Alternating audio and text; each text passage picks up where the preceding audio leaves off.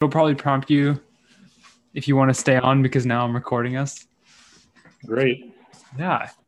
Uh, yeah. I want to first off apologize for my quick text. I was in the middle of something and I should have been more attentive. And I also got Mountain Time mixed up with Texas time, which is, you know, a great thing. Well, what's funny is I asked you once or twice today, are you sure it's the same time zone? And I was like, yeah, totally. Yeah. Hey, I'd rather have it this way than the other way, where uh, I'm an hour early instead of you being an hour early. So right. I'm glad about that. What are you drinking? This is a Spanish red blend. Spanish red. That looks that looks quite nice. Yeah, some sort. It's very, very, very bold. Yeah. Um, it's like light in body, but it is just it smacks you in the face with uh, the flavor. It's it's intense. Oh my! Here, give me one second.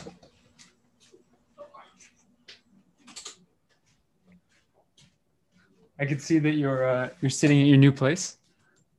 I am, yeah. I've been living here since uh, like September, I think, or October. Yeah. And yeah, it's been that long. I mean, you left in what early September? Uh, yeah, yeah, yeah, like right in the beginning of September. Yeah. I know it was like right after I took possession of this place because we had our barbecue and you were gone. Yeah, exactly. Oh, I remember those steaks. They're so good. Slightly overcooked, but still pretty good. I've been perfecting it since your oh. your uh, visit that day. So, have you still been going to the same uh, butcher shop? I think it was. Uh, I forget what it's called. Yeah. Yeah, only on special occasions, uh, because they are expensive. Yeah, they really are. But it was definitely worth it. It was. It was such a such a good experience. It was uh, what was it? It was like a, those T-bone steaks with some asparagus. That's all mm. you need. Salt and pepper. Yeah. Oh, and we had corn, I think. Yes, very Midwestern. Yeah, you gotta gotta add that that little bit of flair, you know. Yeah. But yeah, so thanks thanks for being willing to do this. This is super awesome. Uh, I've more or less been podcasting for like I think it's been two and a half ish weeks, and it's, it's been a it's been a really good time. And uh, I feel like the stuff that you do is very different than everyone I've spoken to so far. So I wanted to throw in this bit of like a you know fresh perspective. So do you want to briefly uh, talk about or summarize what you what, you, what you're up to? Uh, what I'm up to is building a real estate empire to uh, provide income to allow me to do everything that I want to do without having to spend much time on things I don't want to do. No, no big deal. A real estate yeah. empire. Yeah, I mean, I obviously say that jokingly, but at the same time, I'm serious. I think that if you are not going to set big goals, then you're not going to make your little goals. I was having a conversation with a coworker today that told me he couldn't get below 169 pounds and that was and his goal was 169 pounds or he couldn't get to 169 i told him to set it to 160 because if you overshoot it's much easier to hit your mark than it is to actually just hit your mark. So right. i'm going to take that approach. Yeah. Hey man you, you i mean it's you're already doing it right? You're already down that that path. So i want i want to uh, for those of for those who are listening who don't know you, right? Like, I guess, where are you currently at in that process of building the real estate empire? Uh, I would say step, well, very early. Um, I have just bought my second property a few months ago. And right now I uh, am eyeing my third property. Uh, I'm wanting to purchase a property in the Phoenix area and I'm thinking it'll be a multifamily. I'd like to to Airbnb one of the properties and traditional rent the other two for stability. And uh, I'm currently interviewing in soliciting investors to uh, come up with the seed money for this next place. Okay, so j- just to like backtrack a little bit, how would you describe your two properties that you you you currently own? I guess so. First off, they're in Colorado, right? Which is which is awesome. But how, how would you describe this?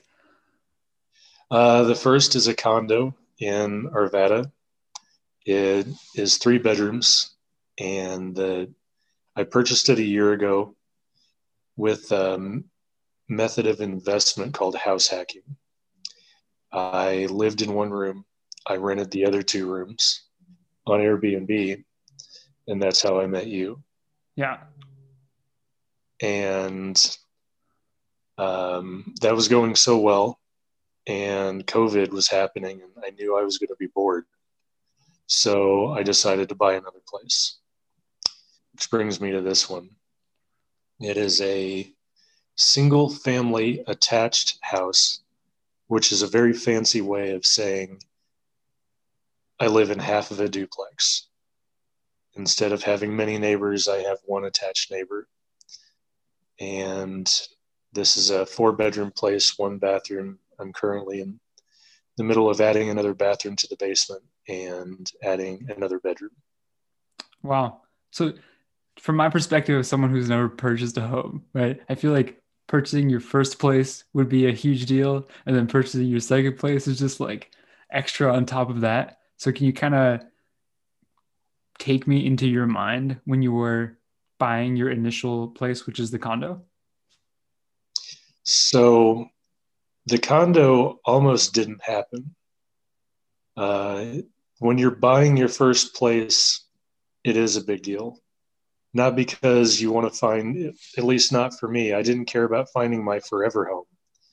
I cared about finding the best deal for my very low price range that I could find.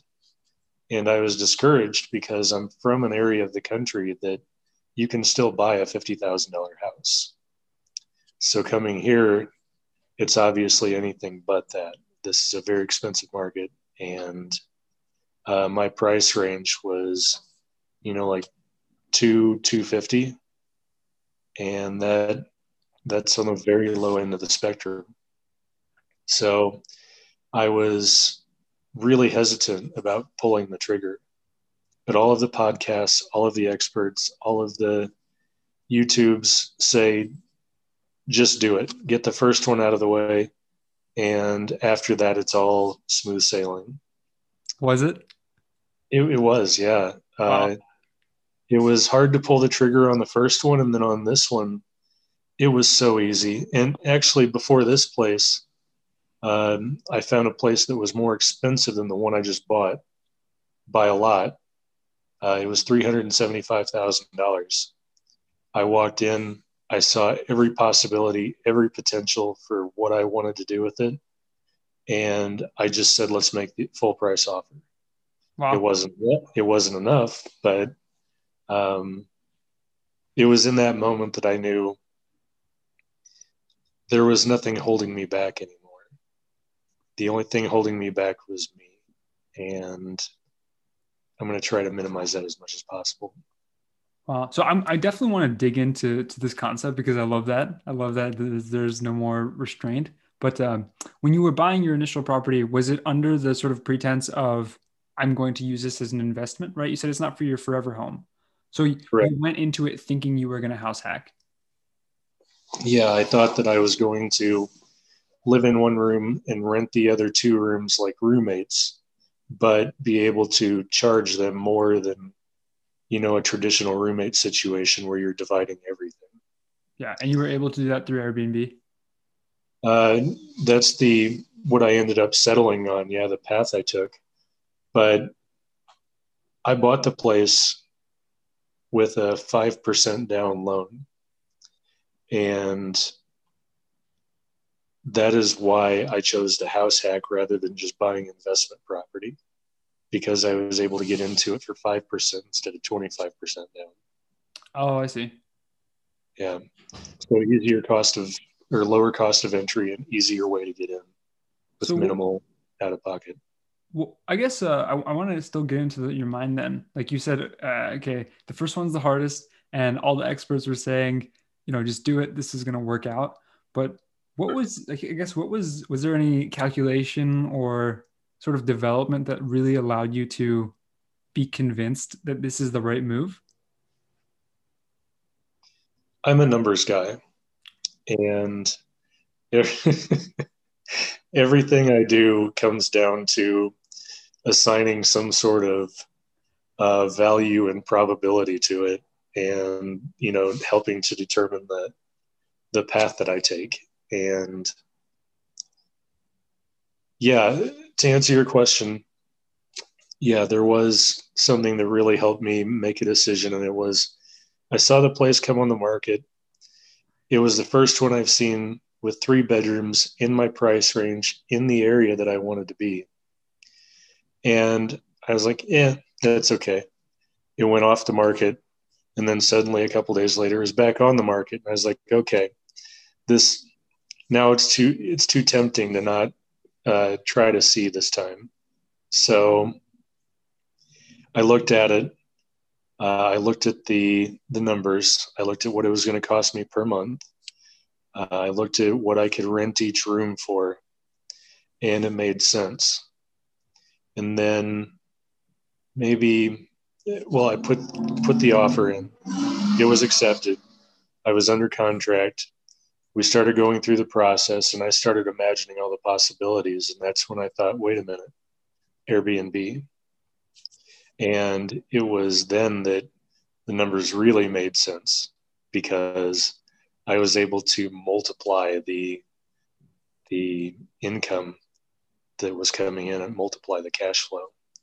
So instead of being able to live for free and have one or two hundred extra dollars a month, I was able to live for free, have more than a thousand extra dollars a month, and opened myself up to a whole new level of write-offs that I didn't even know possible. Wow. So uh, how long did it take you from initial concept of I'm going to buy a place to okay, I'm going to put my offer onto this seemingly like almost um, I don't know what the, what the word is. The fact that it came back onto the market is kind of interesting, right?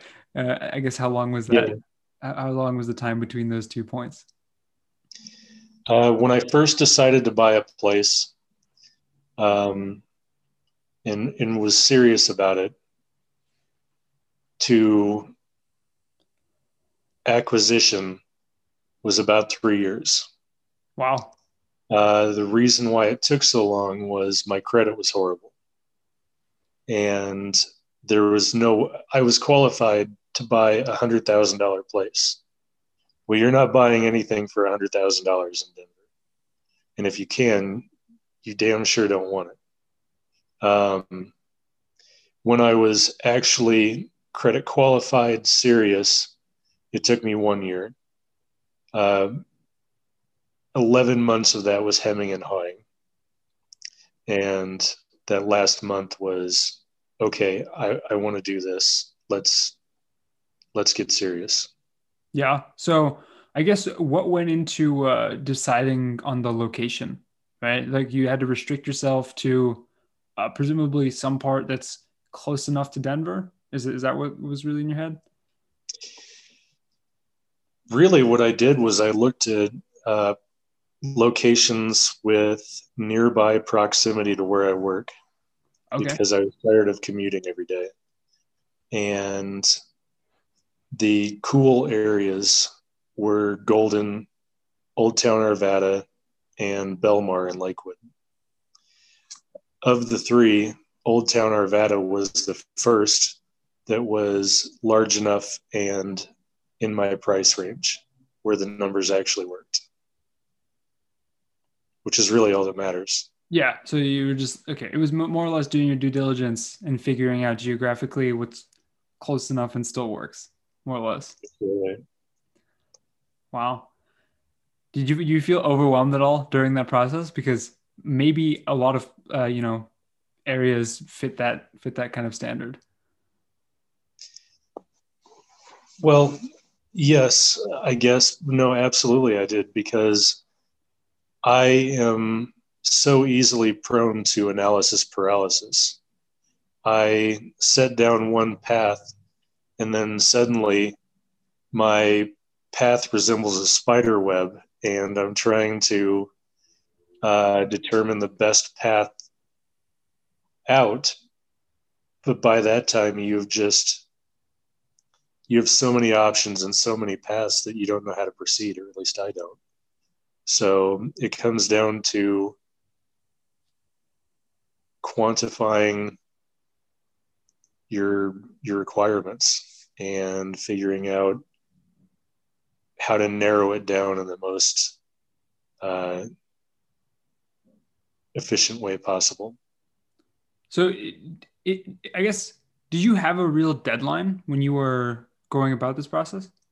No, no. I uh, at that point, I should say I had no deadline. Okay. It was just something that was either going to happen or it wasn't. Yeah. Do you think if you had a deadline, it would have helped with that analysis paralysis or made it worse? I think for me, it would have made it worse at that given moment because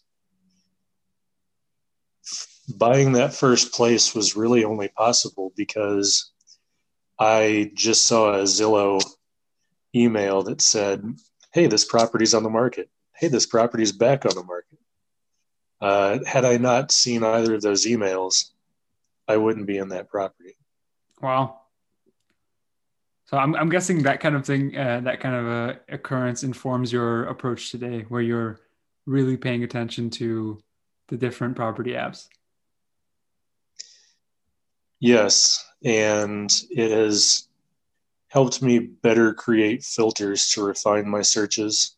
Yeah. And it's also made me better able to go to a market that I have never lived in and very quickly set up uh, variables to determine where it is that I want to live. Uh, how close is it to downtown? Is downtown a place that's fun that you want to be? Uh, where are the major areas of crime? Where uh, are clubs and bars and restaurants and nightlife? What's walkable? What isn't? All of these just very quickly run through a filter, and I find the areas of town that work for my criteria. Wow. So it seems like it's pretty pretty automatic at this point, right? You know exactly what you're looking for. Well, I wouldn't say exactly, but I have a much better idea today than I did a year ago. Yeah. I want I, I still want to uh I know I'm like really delving on this part, but I really want to get into the the head of you as a beginner, right? Like your mind as a beginner and you reflecting on that mind now. So I guess you mentioned that all the the podcasts, the, the YouTubes, right? All these different resources were pointing you in this direction and you you ultimately sent it not not just based on those, but also based on the numbers. So the numbers make sense. I want to know what kind of resources you were looking at. Like what what were these um like what were these resources te- that were telling you that you should do this? Like which sources of information? Yeah, I mean, like, uh, is there a particular podcast or is there a particular uh, website that was really helpful? Uh, biggerpockets.com. That's pretty much what everybody in uh, real estate investing is aware of. They have about five different podcasts, and they are mostly real estate oriented, but they also have personal finance and uh, money podcasts. There's a uh, podcast called the Millennial Real Estate Investors. Not that I'm a millennial, but uh, I can still listen just the same, uh, maybe at a slightly lower volume. And the uh, YouTube, YouTube is a phenomenal resource. You can just put in anything you want to find, and their algorithms will help scrub what you don't want and give you what you do want. Um, those are the three three biggies. Okay, so yeah, you were just. I mean, again, it just really sounds like things were all pointing in one direction. So you you ultimately send it. So you you you purchase or you put put an offer and it gets accepted, right? So this is still in the condo and uh, it's three three bedrooms and you know this is actually the place that i stayed at and it was beautiful right did you beautify it or was was that part of the deal I bought it from uh, the sellers were a company that does fix and flips. Okay. So apparently they bought it for only ninety thousand dollars. Wow. And they um, made it brand new throughout. Uh, three bedrooms, two bathrooms, and everything just looked very clean, very nice, white and gray, modern. Yeah, I mean that's what really drew me to the posting. I saw the kitchen and I was sold. I wish I could open the kitchen up a little bit more. Yeah. Uh, but apparently, I have a affinity for buying galley kitchen properties. It, it's so, that way. yeah, we'll see what I can do on the next one. Uh, okay, so you have uh, you bought okay you bought this this property. It's very nice, three bedrooms. You're living in one of them, and mm-hmm. you're you're uh, you basically have to fill it with stuff, right? You have to make sure that it's livable. I guess did you do that on your own? Did you have also sort of, um, I guess, like designers to help you in that process?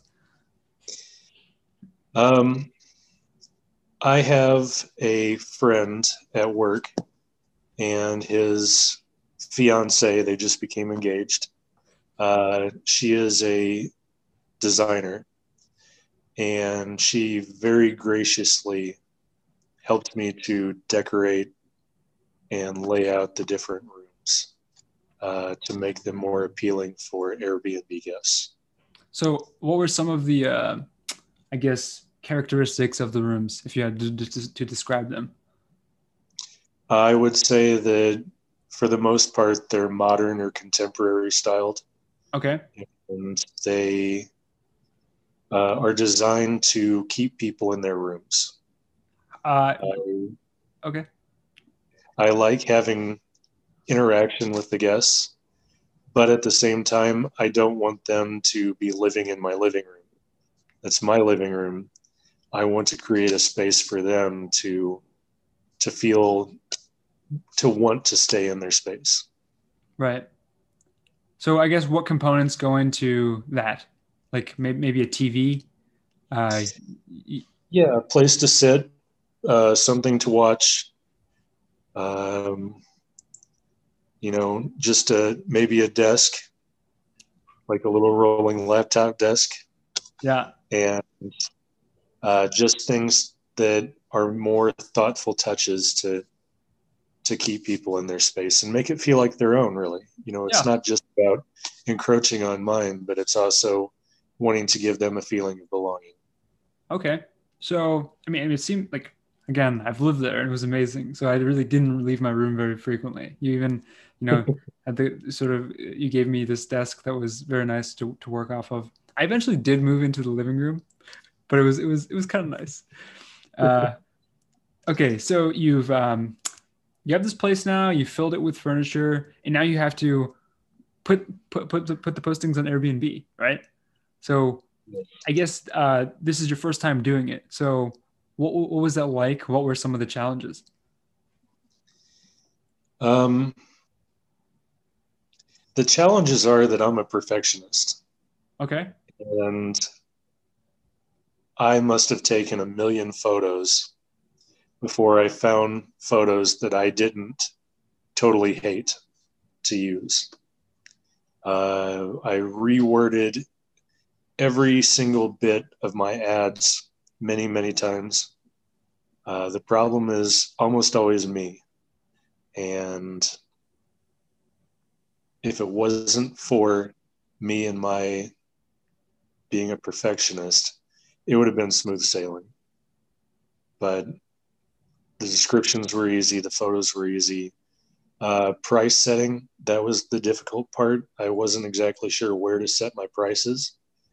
And ultimately when i started i used a service that set all of my prices for me okay and that way i could at least remove that part of it they charge one dollar per hundred so i thought i can live without a dollar for every hundred so how uh, do you know how they go about setting those prices or do they not really reveal their mechanics they have an algorithm that looks at uh, availability of hotel rooms and other Airbnbs and the prices they're all set at.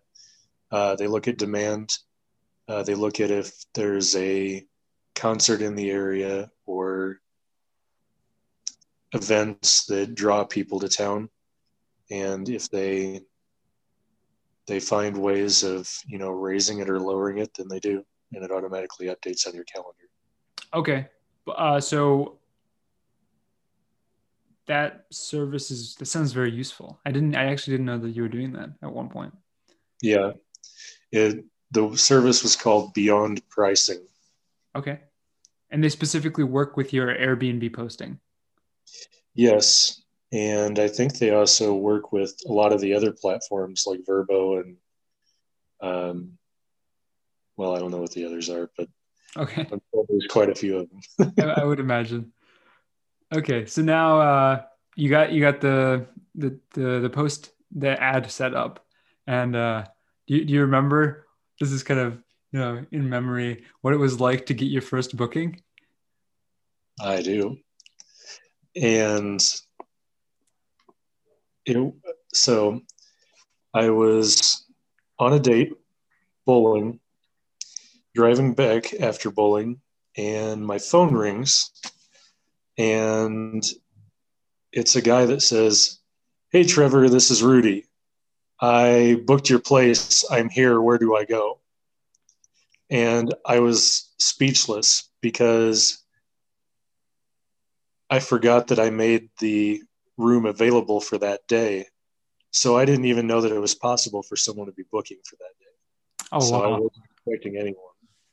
And so I tore ass getting home and get there and introduce myself to this guy and he's a different kind of guy and uh, i explained to him look man you're my first guest ever your room is ready it's clean it's ready to go but the rest of the place is a disaster area because i just bought it i just moved in and i'm still decorating uh, it needs to be clean. So that's how it started. Wow. Booking went. I didn't know that I had a booking until my phone rang. So, uh, do I guess the, the second day, did you just like frantically clean everything up and make sure the place was uh, up to standard? I did that night. Oh, uh, night. yeah. I just set everything aside and spent the evening cleaning everything in the commons areas and making sure that the place looked proper and spotless. Yeah. And were you able to get feedback from him on that process or not not really? Well, he left a five star review for what it was worth. Nice. But um yeah, we didn't really chat much.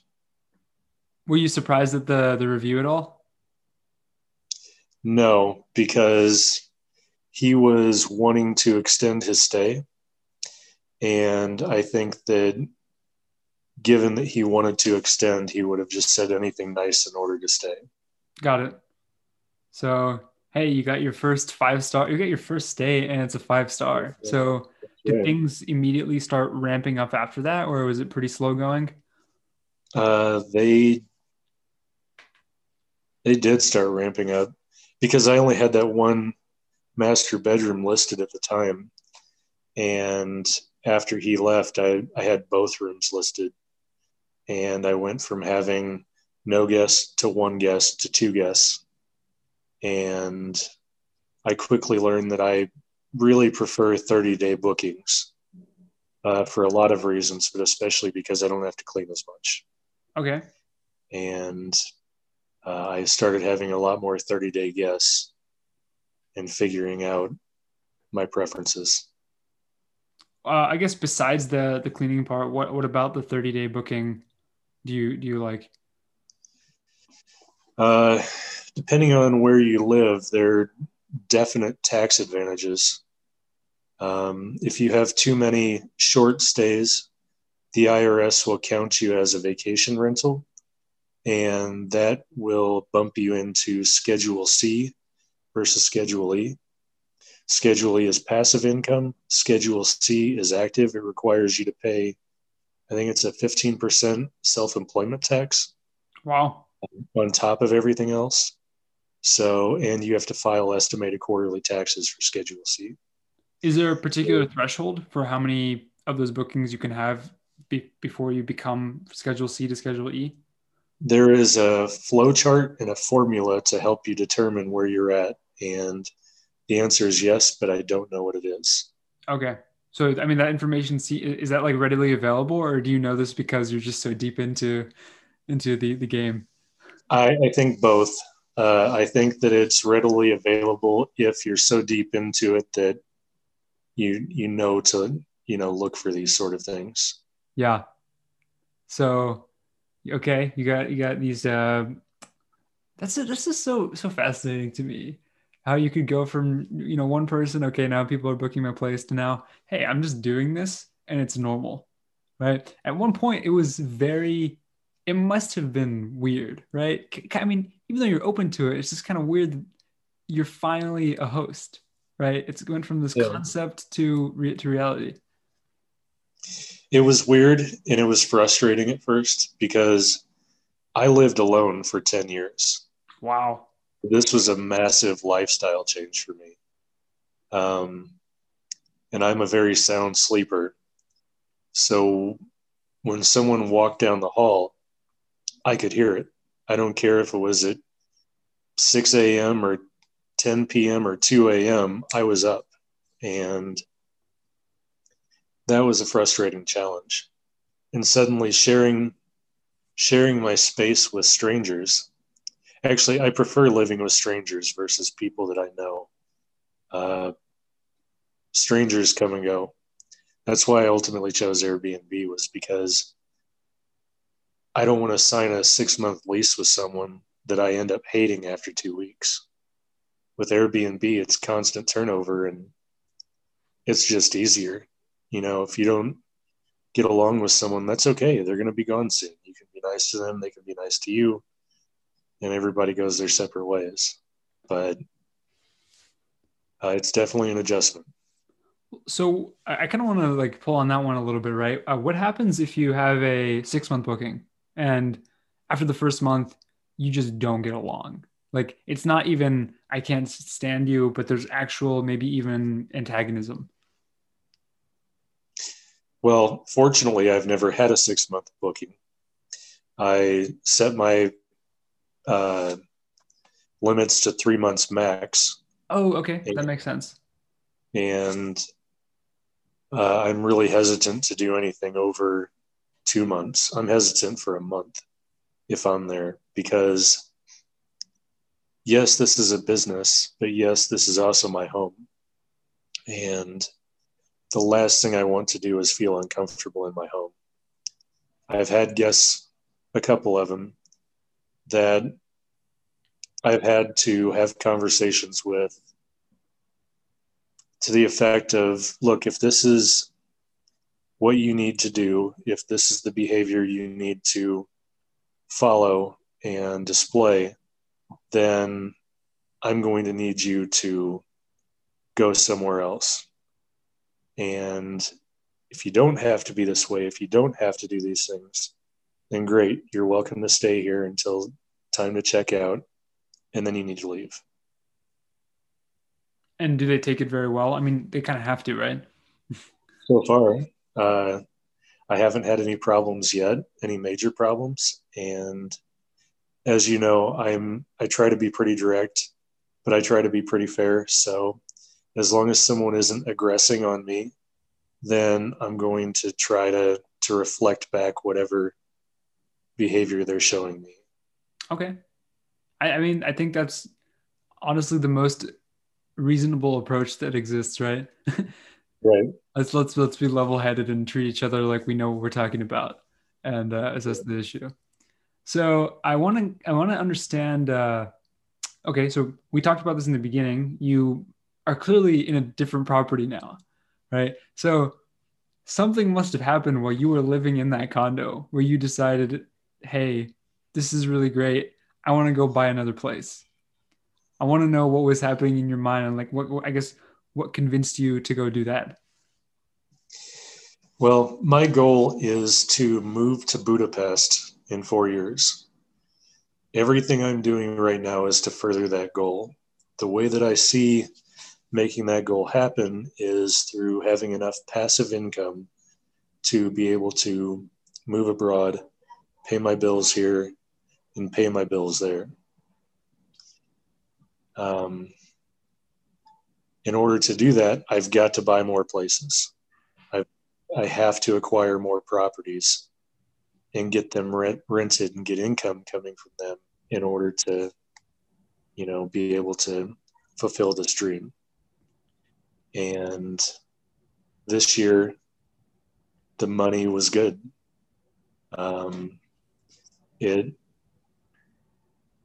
I was hoping to buy a place every six months, and I ended up starting the search. I don't know about nine months after, so I was a little bit behind my timeline. The money was good. Uh, COVID was happening. COVID was a thing, and still is.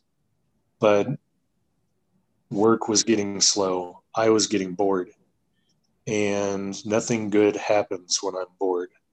So I decided to pull the trigger. It was time.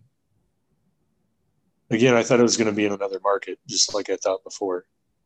But ultimately, it was going to be easier to just do another house hack. And that's what I did. So now you're living in the second place and the first place is kind of operating on its own? Correct. After you moved out, um, Mark came back.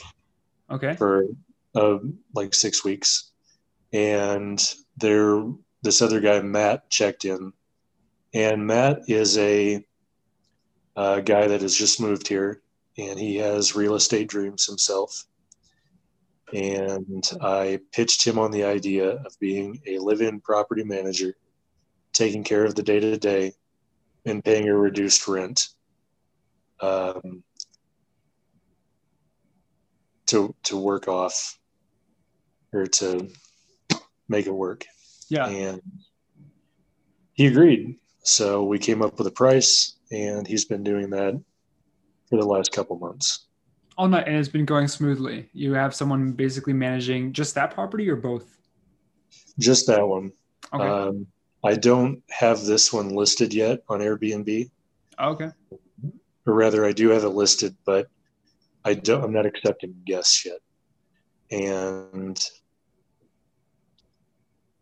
I can tell you for a fact that I never want to manage a property myself again if I'm not living there. I will manage this house hack myself, but when Matt moves out, I will hire a Airbnb property management company to rent out the whole place and take care of it for me. Oh, so you're going as far as to you know an actual company, not not an individual. Correct. Uh, what I guess is it because you don't want it to be volatile? You want it to be consistently maintained. Um, I hadn't really thought about it. It's just when you have an investment property, you don't want to manage it yourself, then you get a property manager. Yeah. Um, the thing I don't like about the property managers, they will not do the room by room um, rentals like I've been doing. But as long as they're able to, you know, get the nightly rental rate and up high enough and make sure that I'm booked frequently enough, then then I'm good with giving it a try. So does that impact your uh, status in that tax in, in reference to that tax uh, I guess item that we were talking about between active and passive income? It makes you even more passive okay. because you're having a third party manage everything. Got it. And uh, do you have to come up with some kind of agreement based on your earned income with this uh, property management company, or is it like a fixed rate? this one particular company that I'm looking at is surprisingly cheap. Normally, Airbnb property management companies are between 20 and 40% wow. of your bookings. Wow. And these guys are charging 10%. What's the catch? Um, I don't know. I haven't found that out yet. They yeah. use a algorithm similar to Beyond Pricing to set your prices, and they um, book or list you not only on Airbnb but all sorts of other platforms. So, is it a fixed contract or can you kind of terminate it at will? Uh, terminate at will. Okay, so if if the you know if it doesn't work out, there's a bit of safety in in backing out. Exactly, and that's another thing about it with them is they're paying for all of the photos. They're you know putting seemingly money and time into getting your property listed. So they're taking more risk than I am. Yeah. I mean, it, it really does seem that way. Interesting. So this is, yeah, this is quite news, to, quite new to me. And, uh, I mean, you're living in this home right now. Uh, this, this one has been quite different, right? Because not only is it not a condo, but you are doing the renovations on your own, right? So far, yes. Um, and it's definitely not a condo because I had to shovel snow yesterday for the first time. Wow. In a couple decades. I was not happy about that. The whole time I was thinking, why am I not living in a condo? Why did I not buy another condo property? But no, I've started doing uh, the basement stuff, adding a bathroom, adding a bedroom eventually. I have done some demolition down there. I primed the basement floor to get it ready for self leveling cement. And at this point, I'm trying to decide what's better spending money or and saving time or saving time and spending money. My goal and plan is to refinance this property in April, March, and I got to make sure that these things are actually done in order to do the refinance. What uh, What are the mechanics of refinancing? What are like why why is that something that you would do?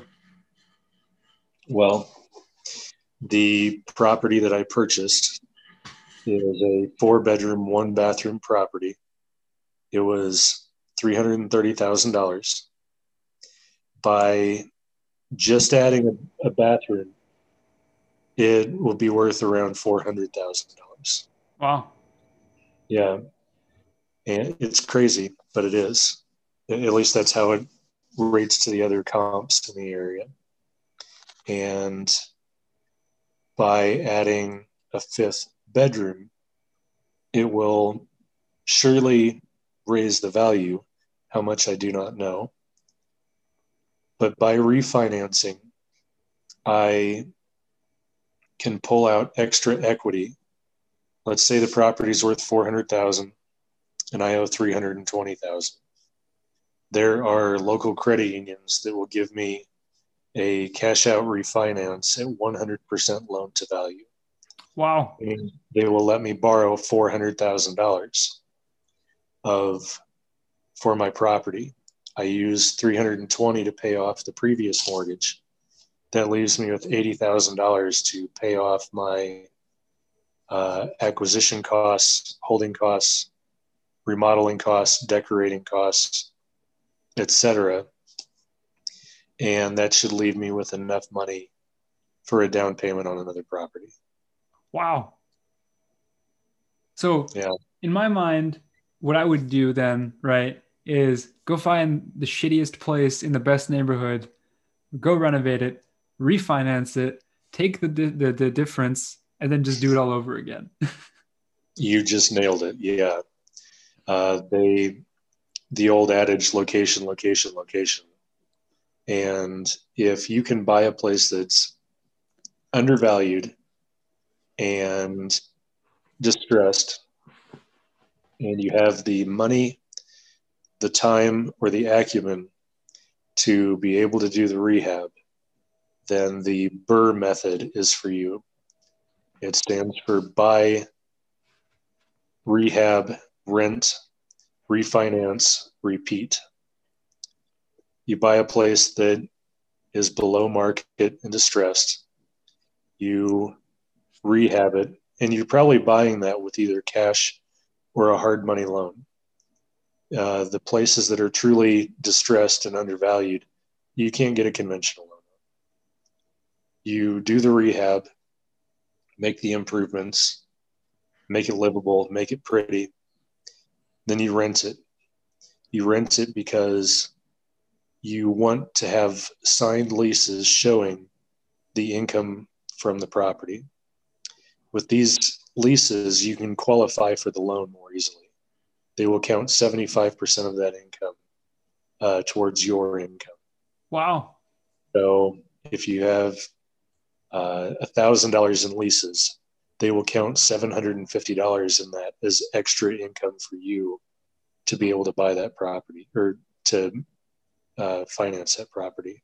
And uh, I mean, you, suppose you have like five leases, which is very reasonable, right? That puts mm-hmm. you at five times 750, which is close. I mean, it's a pretty chunk of change, right? That's a yeah. You have a five bedroom house and you're doing rent by the room and you're charging a thousand dollars per room, then you could realistically have five thousand dollars a month income from one property that only costs you, you know, two thousand dollars a month. Right, and not only that, but they're actually counting that lease towards your income. So then, when you go to qualify for a loan, you're going to qualify for a pretty fat loan. Exactly. Nice. I mean, uh, up to up to the loan to value, uh, you're only able to pull out seventy five percent of loan to value on investment properties. Uh, what what is that? Like, can you give me an example with some values? What what that means? Sure. If it's a million dollars, they will let you borrow seven hundred and fifty thousand dollars. Wow. Worth a million. So, say you bought a four hundred thousand dollar property in an A neighborhood, but it was a D property. You did your improvements, you did the rehab, you did the repairs, and suddenly this is a grand scenario, it's worth a million dollars. They will let you pull out $750,000. You pay off your purchase cost, your holding costs, and your rehab costs. And whatever the difference is, you keep. And then you repeat because now you have an extra, what is it, 200 something thousand dollars? Yes, yes exactly. wow. Uh, there, there was a term you used in there that I kind of want to want you to explain because you explained it to me and there was something I was not aware of. It's uh, the hard money loan. Okay. Uh, could you just generally summarize what that is? Sure. If you are buying a property that you cannot get a conventional loan, you have you have to go non-standard, unconventional financing. Uh, that could be borrowing money from someone you know. That could be private equity, a guy like you or me that has an extra million dollars in the bank and he wants to make a rate of return greater than the stock market. So he decides to loan you $100,000 uh, at eight or 9% interest. Um, or you have hard money. And hard money is everything it, the name implies. It's very easy to get, but you don't want to keep it for long because it's a interest only loan, usually between 10 and 16% interest. And you're also paying uh, two or three points, uh, two or three percent of whatever the property cost is a down payment. Wow. So you really have to be sure about your expected return in that case. Exactly. You need to be damn sure that you know your numbers and your timeline and have a, a realistic uh, budget for both going into it. So, what you said there is very very interesting, right? You have to know your your your budget, but you also have to know your timeline. So, you're in a property right now where it's your it's your first property that's not a condo. It is this uh, sort of how would you how did you describe it again? A half of a half a duplex. Half a duplex uh, and you're actually doing the renovations. So, how do you come up with the timeline? well, for me, the timeline is uh, my deadline to refinance, which is the April deadline. Correct. As long as it's done before then, I'm not going to be too bothered. And now what I need to do is create some benchmarks to make sure that I'm actually on track to meeting that deadline. And those are very concrete benchmarks, like have the bathroom ready tiled, have the bathroom plumb, like the plumbing done, like those kinds of things. Exactly. Uh, level the floor, frame the walls, plumbing, electrical, uh, floor tiles, shower, you know, that sort of thing. Right. And it all has to have dates and targets assigned to it.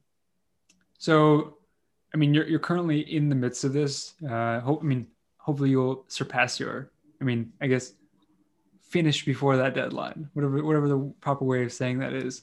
Uh, you get this new money.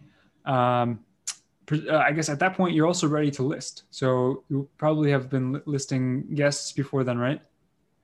I'm ready to list now. Okay. But I have a couple trips planned. Oh. And I will set those my bookings available starting uh, January seventh. Okay. So, I mean, okay, then, then it's going to roll. It's going to roll well before April, right?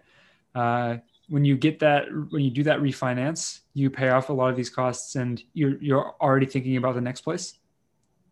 Yes, um, I am trying to find a place in the Phoenix area.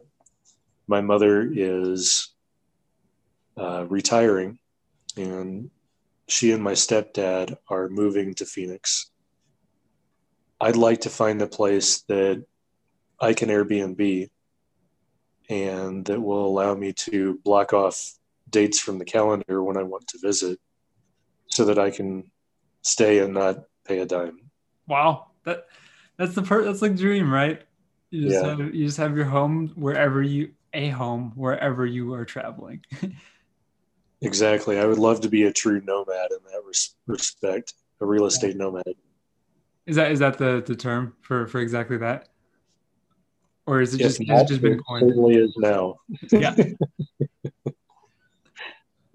so uh, I guess it's interesting. You said in four years, your goal is to go to Budapest. Yep. Uh, I mean, why Budapest? I don't know. I just I've had a good feeling from it the times that I've been. I have a good network of friends. I have um, I love the food. The architecture is incredible. The landscape, the river that runs between the two towns. Um, that said, it's not my forever home. As far as I know, as far as I believe and feel, there is nowhere that is my forever home. But this is a perfect gateway city for me. It is the the goal that I have created in my mind, and once I get there, there's going to be many more goals in many more places. Right. I guess uh, your four your four year deadline. When did that start? When did the, the clock start ticking on that one? That's a great question. Um, it was around September of last year, and that was it was a five year goal. Okay. So you're you're well on your way. You're on to, to property number three within a little bit a little bit more than a year, right? Yeah, I, well, yeah, about a year and a half, I think, is what it'll be by the time I actually acquire the next one. But the next one is either going to be a massive house with a pool or it's going to be a multifamily property that has three or four or more units. Wow. I'm learning They're very quick. bigger and bigger. Yes. So there's a Brandon Turner on the Bigger Pockets podcast has a method of real estate investment called stacking. And it's you start with one door your first year, two doors additional your second year, two more doors after that. So your third year you're buying four places or four doors eight doors, etc. Every year doubling. I don't see a reason to not do that. in fact, I want to do more than that. I want to buy a small commercial multifamily apartment building, um, at least 10 units. But it takes cash, capital, planning. Actually, tomorrow I'm meeting with someone who is also interested in purchasing a uh, small multifamily commercial apartment building in Arizona. So we're going to collaborate and uh, exchange ideas on that subject. Wow. So that could be the next one. It could. So you go from well how many doors? You go. Uh, what is it? What would you call the first one? One door. One. Two. And this one is one. One. So I went from two. one to two. Okay. And hopefully the next one will be uh, at least four doors. There you go. And double. Yeah, and then after that, uh, I'd like to go to sixteen. Wow. And it just, uh, I guess, uh, it it gets easier and easier, right? That that process of of buying and thinking about where you're headed next. Absolutely, it's like anything. The most difficult part of doing something is starting something. But once you've taken that first step, that first leap, that first whatever, you're in motion. It's happening, and it's it's all academic from there. It, it, in my experience, the hard part is slowing down and stopping. It's not taking the next step forward. It's not taking the next 10 miles steps forward in the next seconds. So trying to throttle yourself and meter yourself is is essential. Certainly. I think this kind of brings me to an interesting question, which is how do you manage risk? Can you be more specific? I mean, just just thinking about this, right? You have properties now, right? As you as you grow, say you have the 16 doors. Mm-hmm. I mean, in, in my opinion, that that's a lot to keep track of. And if you're outsourcing those being kept track of, you're kind of placing a lot of trust in in the, the, the company or whatever institution that you're outsourcing to. So I mean, th- there's there's a lot of risk assessment in even choosing or deciding that you're going to not manage something. And the more properties you have, I feel like unless you sort of step away from it and you kind of go to a higher level, whatever that means, uh, you you are still dealing with the risk on the individual properties, right? Because at the end of the day, it's your your your property. Sure, um, but you have to. You just have to not worry about that kind of stuff. In my mind, you hire a team you set up a team to help you acquire properties manage properties repair properties you know you have this whole network of people that you're relying on and counting on and hopefully you create policies and systems that allow you to confidently uh, and reliably trust in someone else which does not come easy for me. I am a major control freak. Yeah. Um, you have to balance where your time is best spent. And for me, well, actually, I, I'll give you a quote that I said yesterday. I was pitching this investor, and I said, he was asking me about risk and management. And I said, I'm not a landlord, I'm an investor. And with that goes finding other people to take care of the things that detract you from where your time is more valuable. So you just, it's acceptable risk. Right. So you, right now you're still doing the house hacking, right? It seems like you want to continue to do the house hacking regardless of how sort of detached and more of an investor you become, right?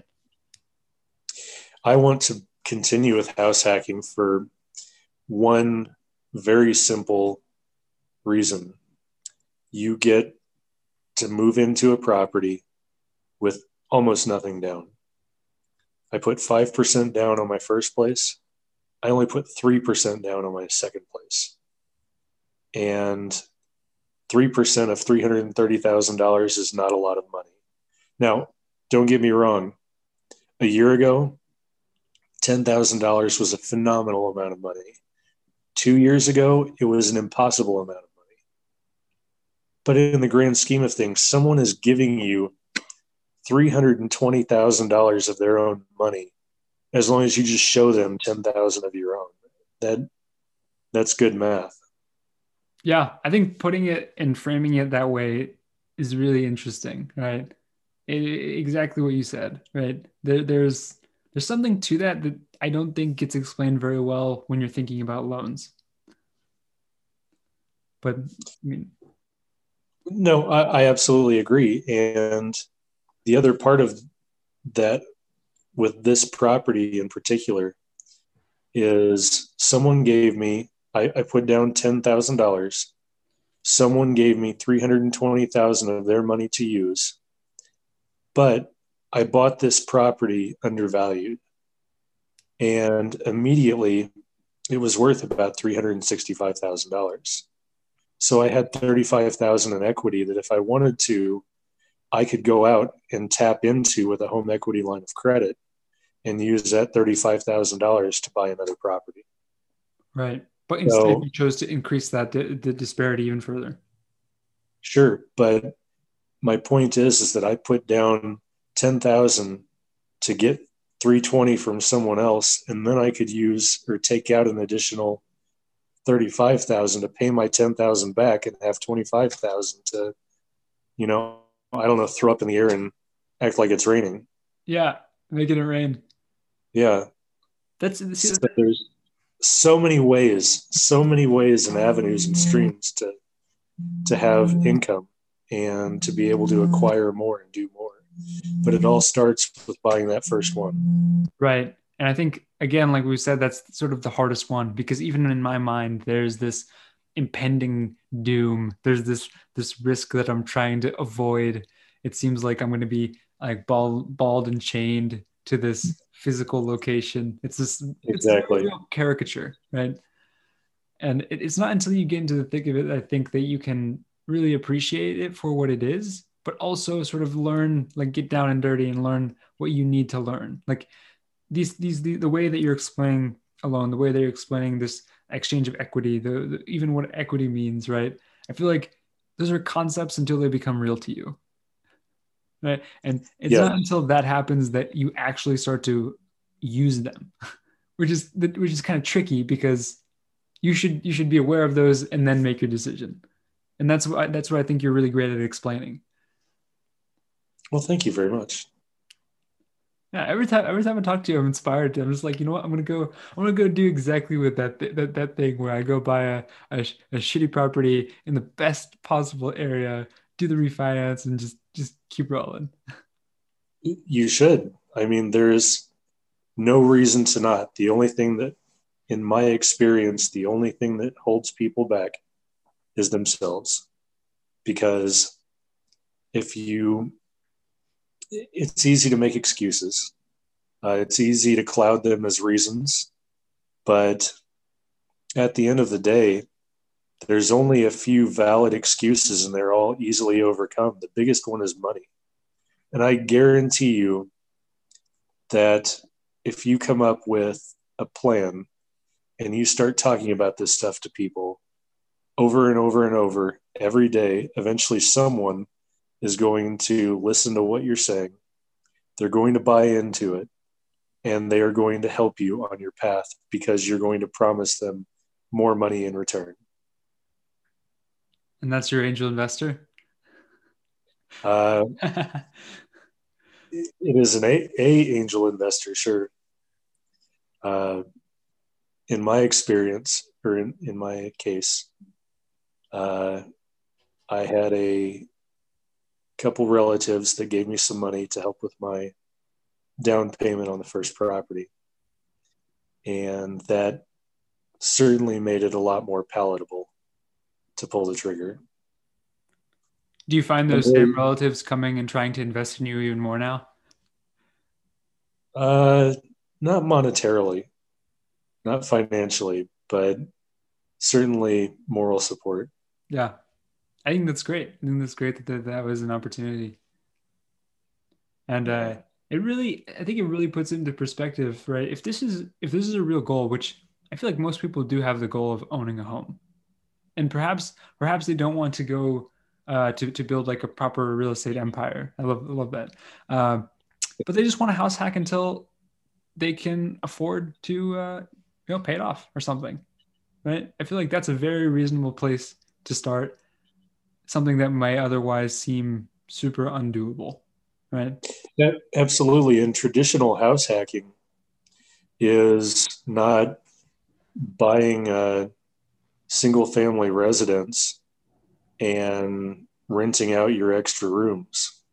Uh, traditional house hacking was always, hey, I'm going to buy this duplex or this triplex or this fourplex, and I'm going to rent out the other three units, and I'm going to live in my unit for free. But the problem with that is, is in this market of Denver, it's astronomically impossible. It, you would be renting out. It, it would probably cost you eight hundred thousand dollars to wow. buy a duplex, and the you could rent one side of it. Let's say that it got you thousand dollars a month in income. Well, your combined payment on an eight hundred thousand dollar property is about four thousand something. You know, when you figure your taxes, your insurance, and everything else. So it's helping, and you're certainly um, the property is appreciating, and you're getting principal reduction, but you're still out of pocket every month a thousand dollars. Right. This is a way of mitigating that that cost in an expensive area.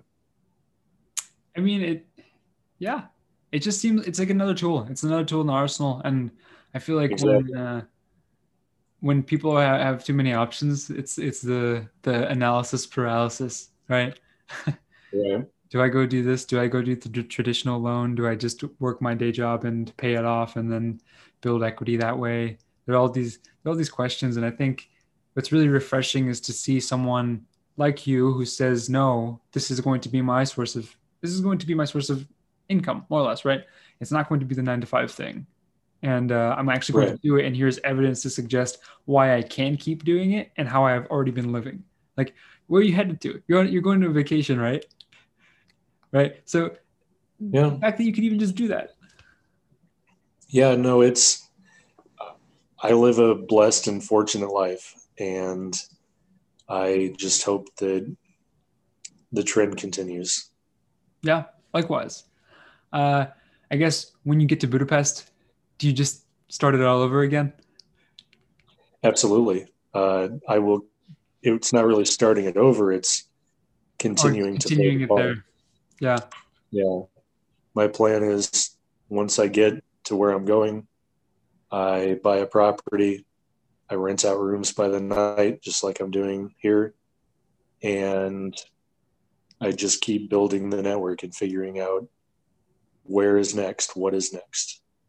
Uh, do you think you'll get to a point, maybe this is before Budapest, where you you've built up sort of uh, so this repertoire of, of investment properties, or this, this repertoire of investment rather, and uh, you you want to dabble in some other kind of investment? Do you ever see that happening, or do you think it will be properties that get you there?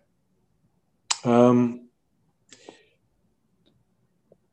I think the best way to answer that is to say that I'm open to everything. Um, I will listen to any deal on the merits and try to uh, evaluate it as open mindedly as possible.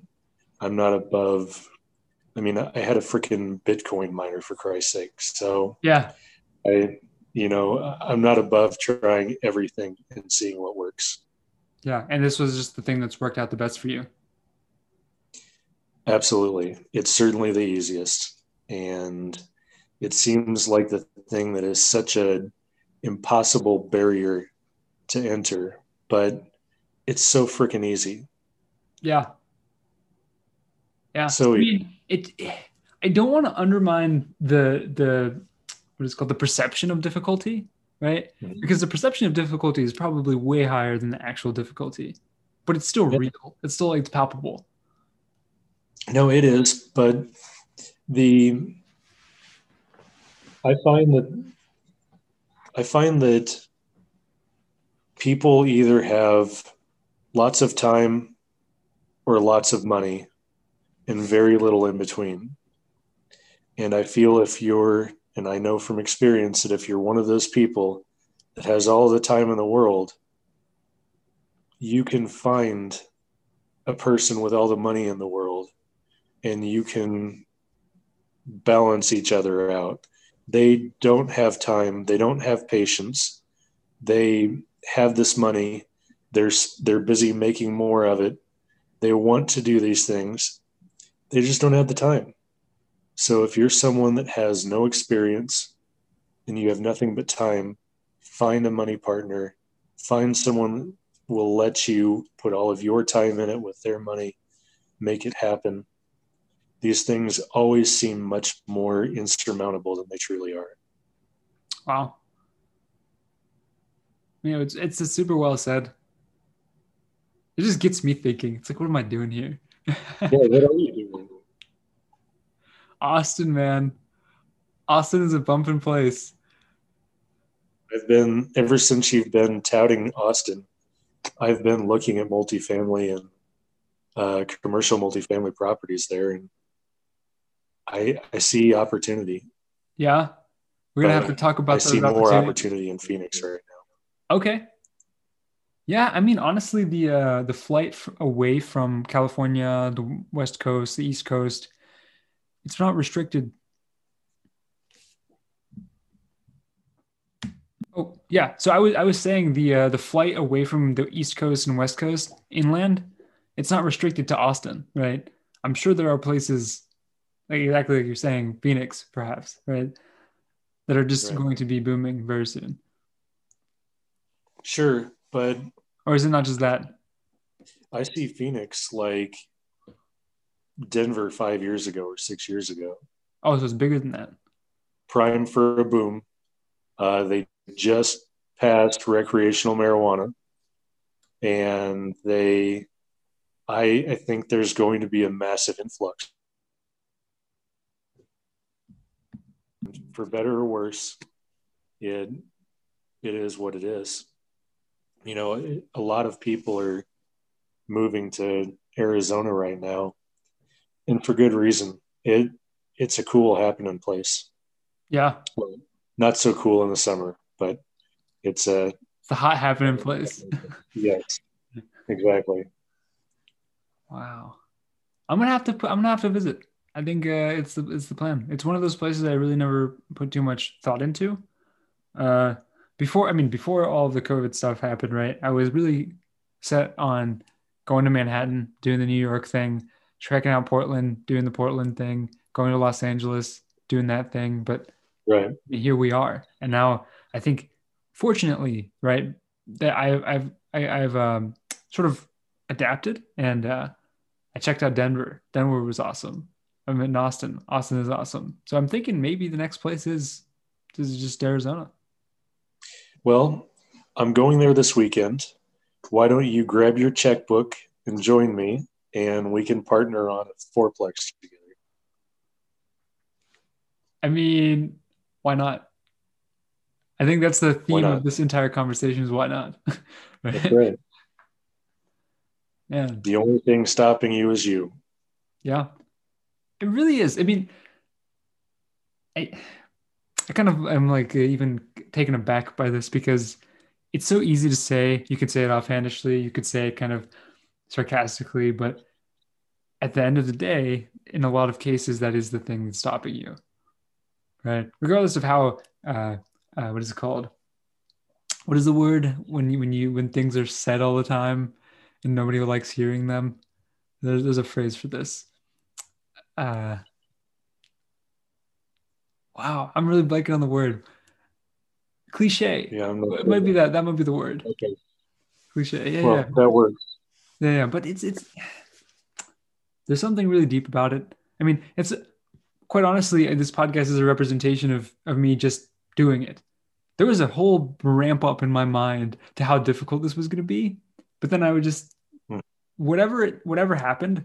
I think the thing that really kind of tipped me over the edge was I need to do something. I need I need to follow through on something, and I just need to take that step one or step zero, honestly. Yeah. And here we are on episode number seven. I've recorded almost 14 hours of, of, of content. It's so much fun. And and what I There's, would uh, say, sorry, go ahead. No, I was just going to say that there's a a very simple truth that seems impossible to believe, but it's that big changes start small. All you have to do is make one ridiculously stupid, pointless, meaningless little change. Do it every day for a month, and it's going to freaking snowball into you driving a Porsche or you know there's something crazy is going to happen from this Yeah, I certainly agree. I, I certainly agree.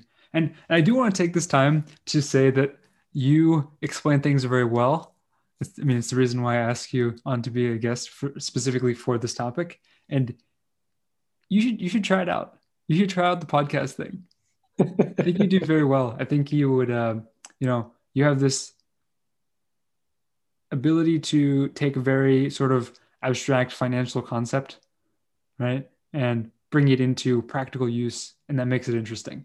And your sort of cadence is very, it's like uh, it's very easy to follow. So that, that's me on air saying, I think you should, I think you should do this. okay thank you i'll take that under advisement Yeah, I can help you start out. I just uh, just throw throw you up on Spotify, make you real legit. you're an enabler Yeah, exactly. I mean, honestly, that's one of the main sort of impot- like one of the real impotence impotences. The real impotence behind this podcast is to kind of be an enabler, right? Insight is a play on words, right? So it's like in, insight, as in sort of evoke someone to do something, promote someone to do something, not in a violent way, right right? But uh, I, I like. Uh, I mean, honestly, it's for myself as well. Like I'm trying to sort of bring myself to action. I don't want to be in the place where I'm paralyzed in analysis paralysis, just sitting there watching the time Sure. go by. And I think talking to people like you and then sort of reflecting helps not only me but hopefully my my audience. Right? Sort of be, become that way where they're in action. i can see that but you're doing it you're Yeah. living it Yeah. you're inviting other people into it with you so i think you're doing okay Yeah. Thank you. It's it's not theoretical anymore. The numbers just made sense. exactly. And you're laughing, but you're laughing because you know that that's like my my everything. If I say if the numbers make sense or the numbers make sense, then that's like finite. It's absolute. It's concrete in my life. And it's it's a a way that I uh, choose to live my life. It's the construct by which I live. And I respect it very much. I think uh, for me, the probabilities become quickly intractable, and I I go down this infinite expectation value, and I'm par- paralyzed. But if you can cut those off and actually make the numbers make sense, or determine the numbers make sense, that's invaluable. And again. I'm excited to see where you're headed. I really am. Uh, I'm definitely going to come visit you in Budapest. And I'm going to, uh, to to see what you've what you've made there.